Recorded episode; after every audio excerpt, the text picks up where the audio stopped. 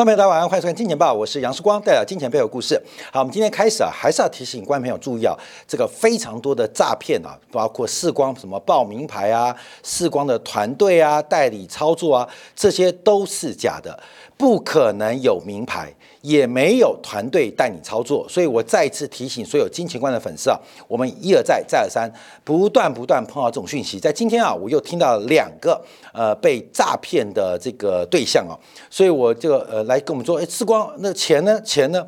没有钱呐！我跟大家讲，实际上我们做财经媒体的操作啊，假如要报股票，一定要在免费版，你知道为什么吗？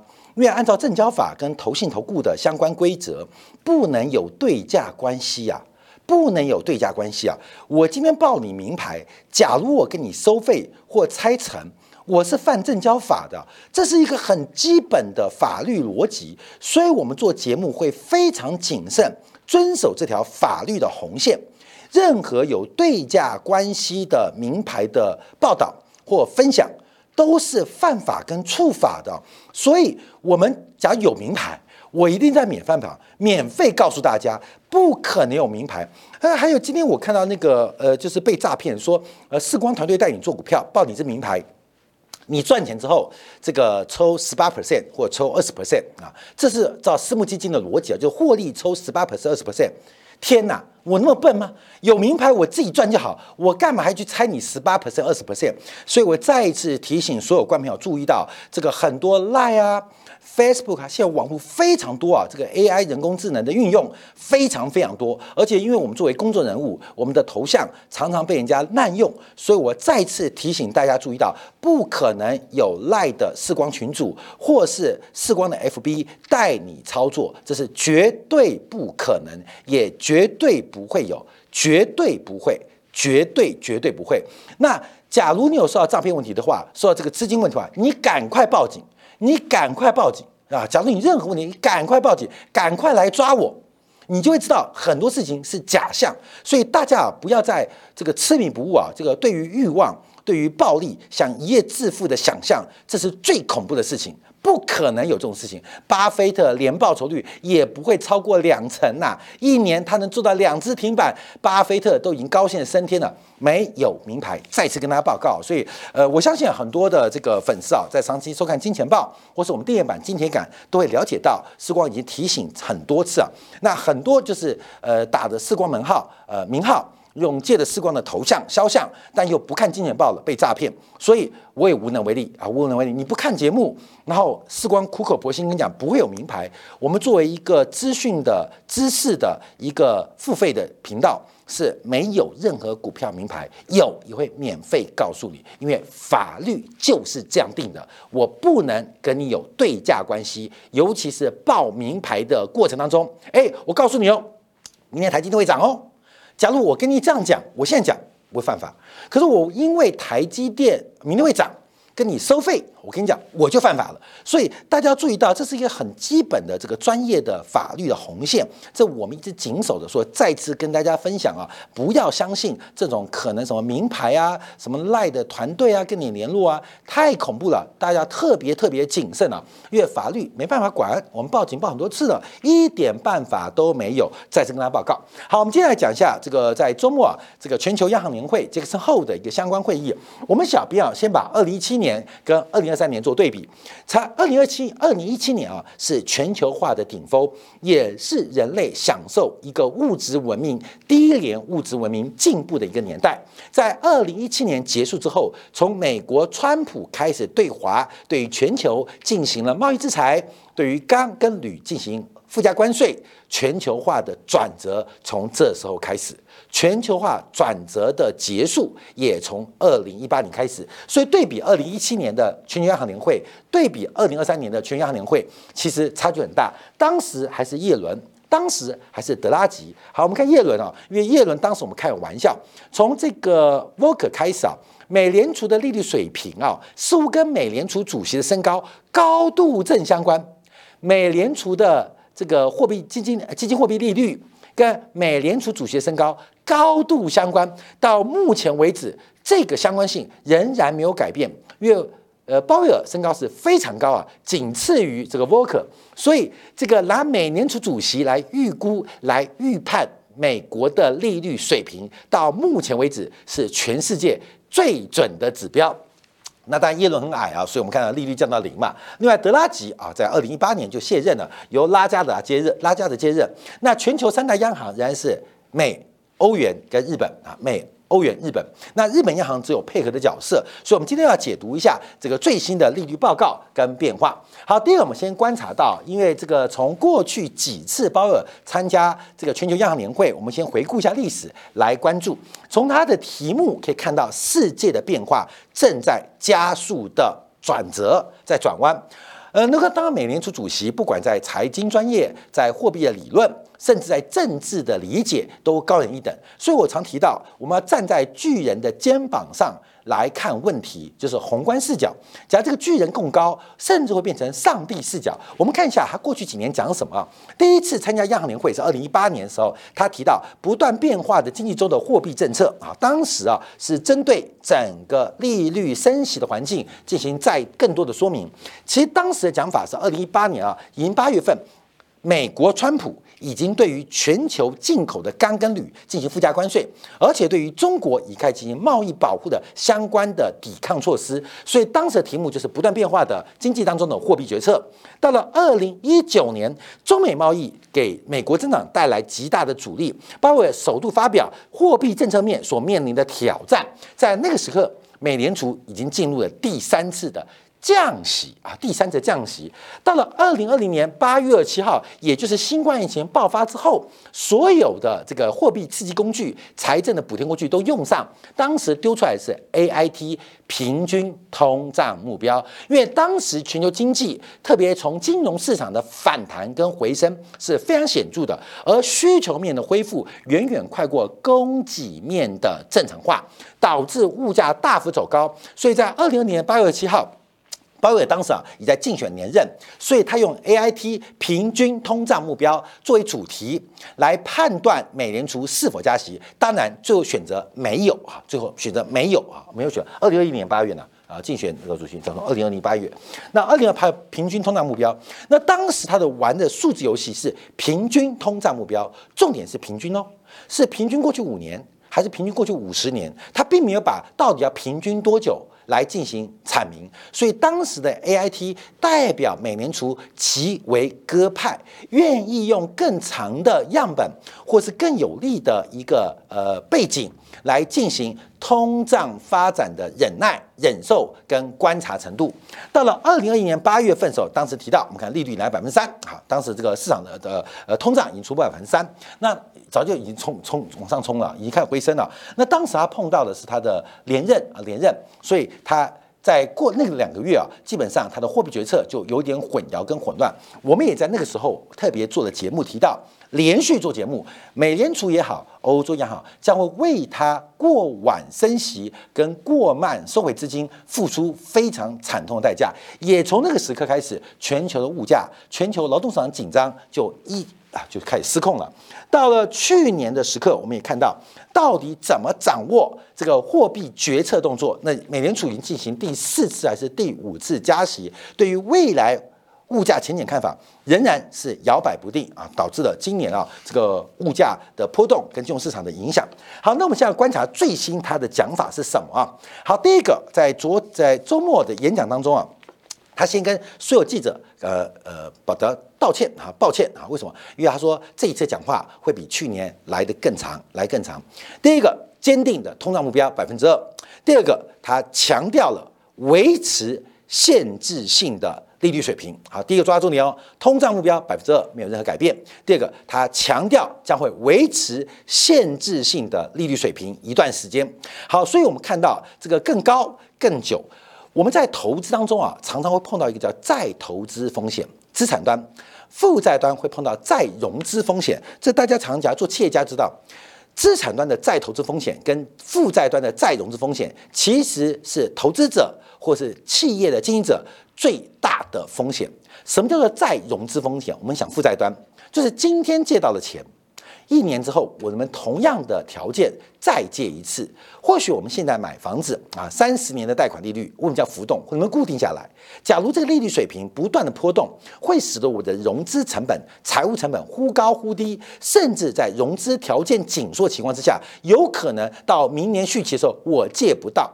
那我的投资可能是五年回本，可能是十年回本，可是我的贷款只有三年的长度，所以我在资本还没有回收的过程当中，就有可能碰到我的资金流断炊的压力。所以再融资风险是一个主要的风险。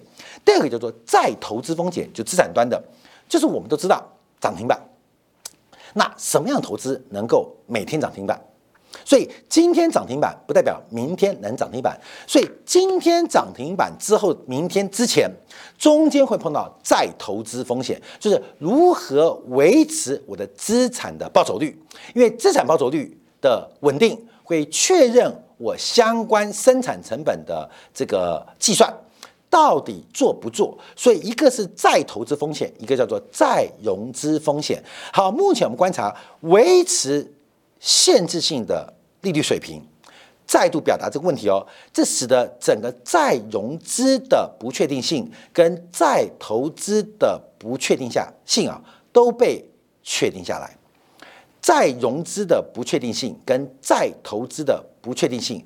都被确定下来，所以我这个我们在最后啊，要从目前美国的资金流来做分析，所以不要再去怀疑，不要再去假设美国将在未来时间会出现大幅降息或回到过去低利率甚至零利率的时刻，这是不可能的。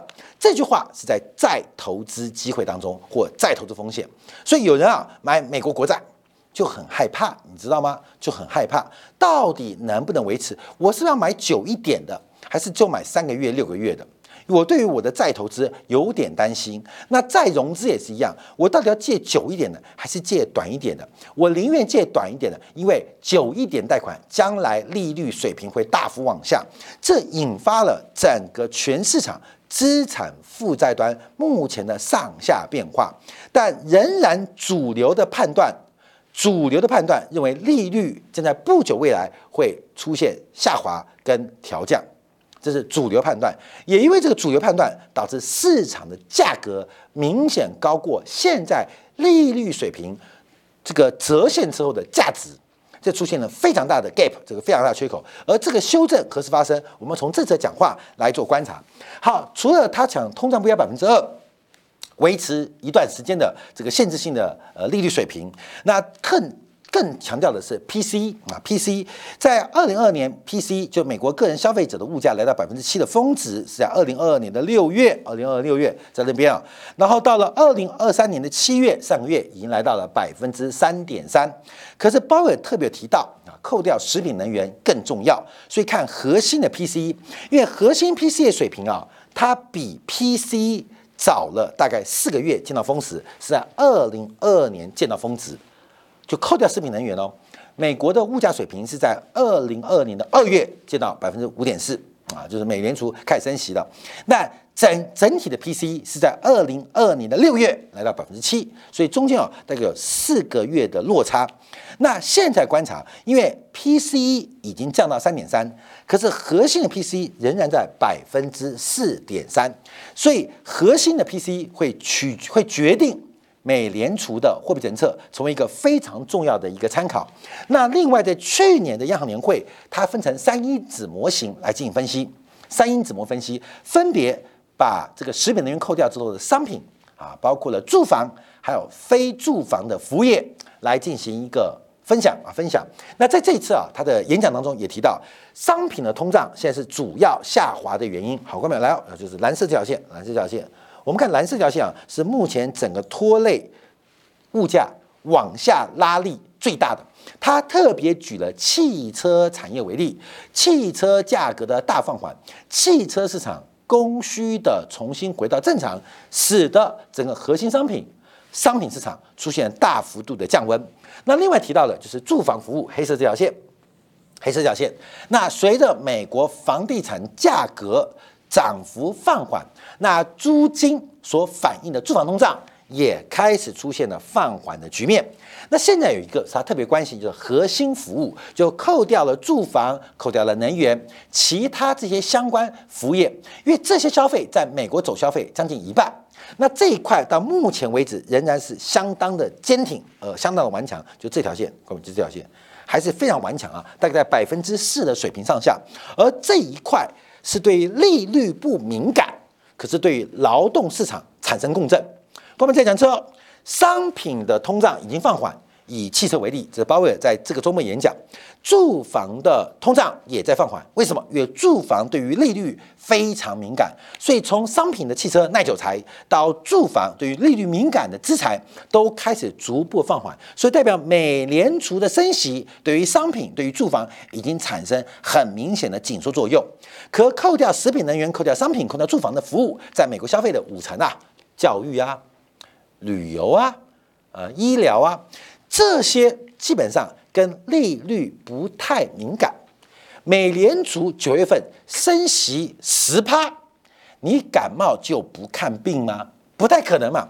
所以鲍伟特别提到，在三因子模型当中，现在最担心的就是非住房的服务业项目，因为它跟利率不敏感，它是跟劳动市场产生关系。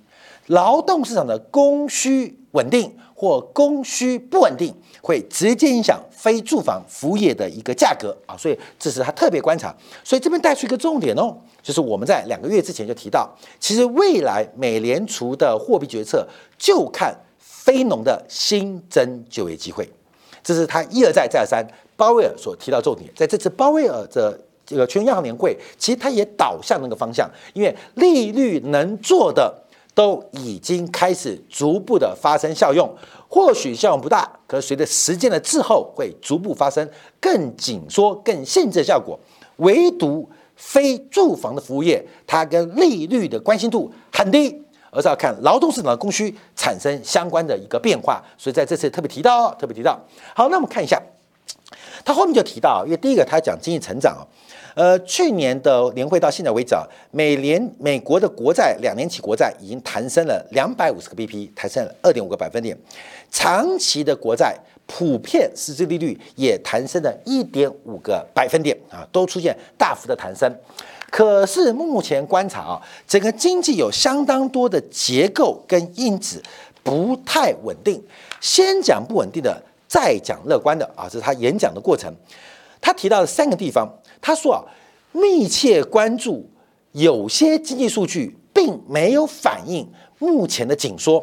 第一个就叫 GDP 啊，GDP，亚特兰大美联储今天最新数据啊，把美国第三季的 GDP 啊年增率年化调高到百分之五点九啊，最新的是我们小编做是五点八，今天到五点九，所以非常诡异，是包伟也不知道的。他提到三个数据，第一个是美国的 GDP 过高。超出了历史美国的均值，这是不太能不可思议的。实质 GDP 成长竟然能够接近百分之六，这对于美国的经济来讲不是一个太好的事情，不是个太好的事情，也很奇怪。第二个是消费支出仍然非常高昂，消费支出的总金额规模仍然非常高。我们也从零售泡沫当中跟大家做分享过。第三个是地产的行情最近怎么会开始出现反弹呢？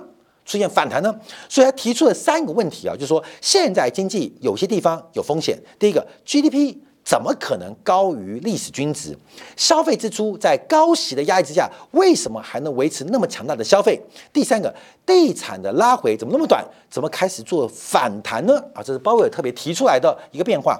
其实这三项就是我们节目提到的财富效应。就是财富效应。那大家知道财富效应为什么这些东西跟利率脱钩？因为我们常讲，消费是所得的函数，但你的所得是工资吗？你的所得是工资吗？你的所得是只有工资吗？越来越多人的所得，它是来自于工资以外的报酬，包括了房地产的投资啊，包括了股票的投资啊，所以我们可以看到。中国经济、中国消费的大放缓，是不是也是一个负的财富效应？所以，我们把对立面一拉开了嘛。中国为什么经济下滑速度那么快？因为财富效应为负的嘛。房地产跌，股票跌，什么都在跌，使得居民的口袋或居民消费信心开始萎缩。那反列反对立面就是美国，美国的所得虽然不错，可是股市跟房地产维持高位，使得消费并没有降低。所以我们看 GDP 也好，消费也好，其实鲍尔能讲，但不能讲，因为他不能讲股市啦，这个太敏感了。一讲股市就大家解读很多，可是从美联储几次的报告都提到财富效应的变化。好，那我们看一下好的地方，好的地方，第一个是虽然消费非常强，我们在上礼拜五特别做过零售类股。不管是 Nike 创下 IPO 以来最大的跌幅，包括了梅西把握，包括了 Dollar Tree 这个零售类股，几乎在第二季的财报当中全军覆没。所以零售股的大跌，这是我们补充啊，似乎已经对于未来消费制作放缓。带来一点喜讯。那另外一个，就从劳动市场的观察，第一个从每周工时数啊，这我每次节目都非农的时候，我们都会提到，每周工时数已经低于历史均值，已经低于利息值，维持相对稳定一段时间。另外一个，每小时工资的年增率也在放缓，代表劳动市场的紧张程度有放缓的迹象。有放缓迹象，但他后面也补充，仍然不能解释目前美国职缺跟劳动供给问题，因为美国的妇女劳动参与率从二十五岁到五十岁已经创下了历史最高了，已经创下历史最高了。所以目前美国劳动市场的供给仍然是他特别担心的一个地方，特别关心的一个地方。好，最后提到的是工资啊，这工资提到，因为随着物价下跌。工资的增速更多的可以反映在实质工资身上。从过去一段时间，像去年啊，虽然名目工资在涨，可是名目工资的年增率比不上消费者物价的年增率。那很明显，你虽然老板加薪加五块啊，加五趴，可是市场的物价涨十 percent，所以你的薪资仍然赶不上物通胀，赶不上物价。可是这个情况在今年上半年开始出现转折，工资依旧上扬。可是物价却开始放缓，所以我们这边必须补充一下拉加德讲法。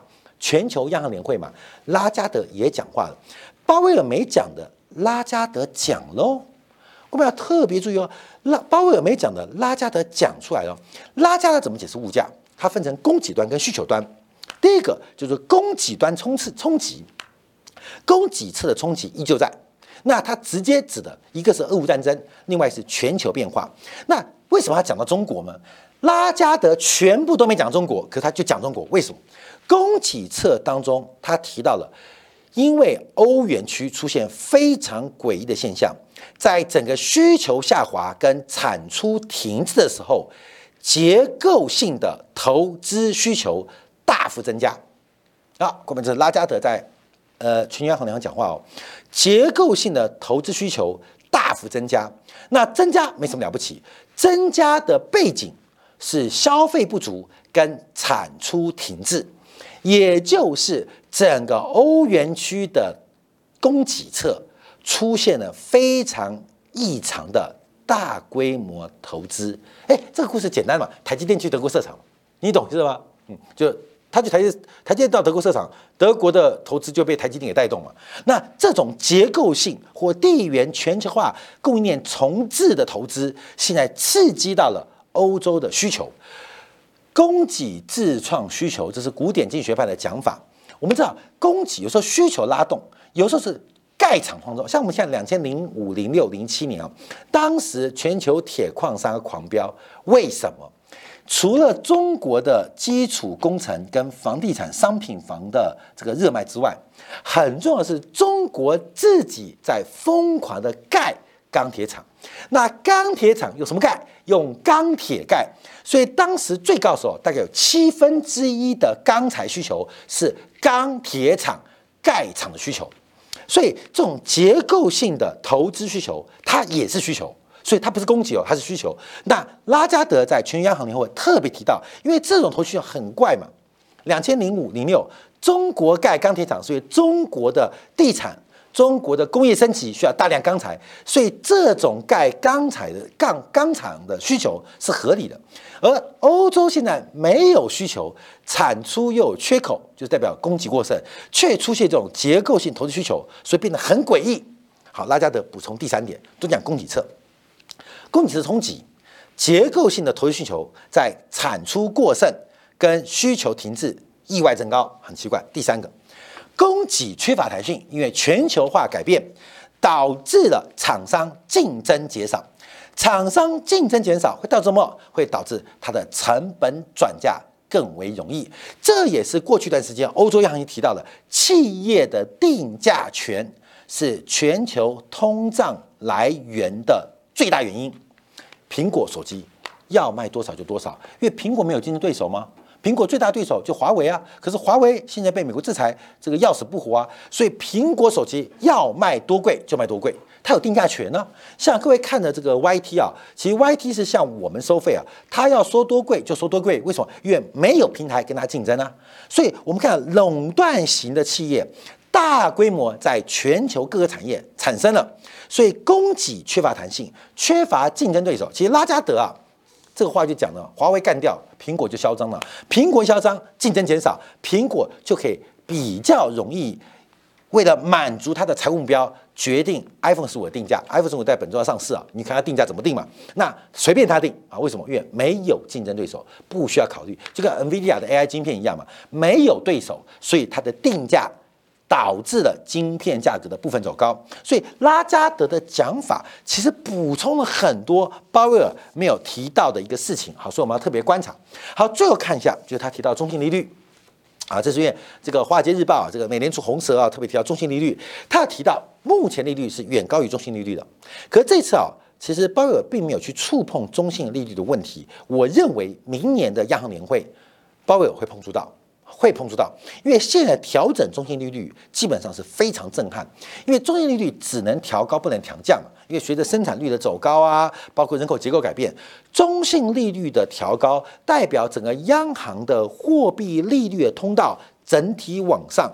所以虽然华尔街日报的这个美联储红蛇那个记者有丢出这个议题，可是似乎鲍威尔仍然非常保守，因为中性利率一旦说过去我们都说百分之二点五、百分之三。百分之四，忽然说不对，是百分之五以上，这代表中性利率常常是整个央行紧缩宽松的中枢位置，也可以代表经济在繁荣当中的一个底线，所以还没有碰触。第二个提到的是滞后的问题。就是时间滞问题，他相信自会发生。可是再回来讲哦，他提到了，因为有些价格、有些物价，基本上一个是美国的劳动市场供需跟利率不太相关，另外一个拉加德补充的是全球化的供应链重组导致垄断型企业也好，导致供给弹性降低也好，引发通胀。这两个通胀都是长期利率不会降低的原因。好，那我们就要观察。因为啊，虽然这个美国股市礼拜五涨啊跌啊涨啊跌的，但我们看三个月国债殖利率，三个月期的国债收益率啊，其实是票了，因为三个月期就从一般一般我们开票就开三个月嘛。啊，三个月啊，所以三个月的国库券的利率通常是一个货币市场的重要指标，已经来到二十二年新高，最新的这个数字啊，来到百分之五点五五，这个利率啊是本世纪最高哦，几乎是本世纪最高哦，所以代表目前货币市场的资金啊，其实成本是非常高。那这代表什么意思啊？就是你今天做进出口生意，你做进出口生意，譬如说你今天苹果给你下订单，他没有付钱嘛，你拿。苹果给你的信用状也好，拿苹果开的票给你，你去票贴，你要融资嘛，那一定比这个利率高，你懂吗？就是你的融资成本是非常非常高。过去啊，这个期限长没有关系，我们可以把这个钱拿去银行去直借，或找这租赁公司做直借。你说为什么现在中租啊、运融股价会比较疲软？原因是整个成本拉得非常高嘛。那成本高手，这种利差就不好赚，因为本来啊百分之一的资金成本。放百分之三、百分之四，赚三 percent 的利差，对于这种租赁公司很赚的。可是现在利率成本到百分之五、百分之六，你放贷再加三趴到百分之八、百分之九，我跟你讲不好赚哦，因为你放贷的对象可能会被搞倒。百分之八、百分之九，甚至百分之十的利率，哪有正常企业能够负担得了？所以你去观察啊，现在的这种资金周转的成本已经超百分之五。我跟他报告，这种毛利率低于百分之五的事业就别做了，因为你还不如把钱省下来进行放贷，在那么高息的呃，商业的这个资金环境当中，存货管理变得很复杂，应收账款变得很复杂，应付账款也变得很复杂，所以这个财务成本都在不断的升高。我们再看两年期国债收益率，这是指标，就是呃，看的是美国国美国美联储的利率决策，价格是崩了，又创十六年新低啊，那利率也在挑战十六年新高，所以目前的短天期利率持续的维持高档，我们在观察这些曲线，它叫熊陡。这个熊陡啊，可能会引发更大的市场的波动。好，再看一下，那这引发什么样跟关投资有什么样的关系啊？我们看到，按照呃 EPFR 最新的统计啊，因为买债买股不如买债，现在固定收益的报酬率比股票股息回报率已经高了快两个百分点呢。已经快的高了两个百分点，百分之一百一一百八十个 BP 啊，一点八个百分点，这是十五年以来最大的差距啊！后面你要去想想看，什么样的企业回报可以给你保证每年配四 percent 的股息？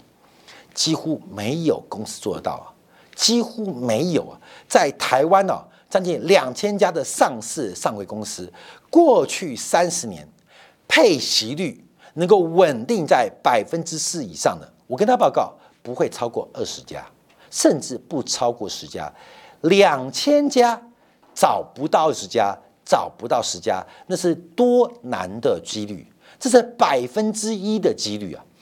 可是现在美国三十年期的国债收益率就在百分之四以上。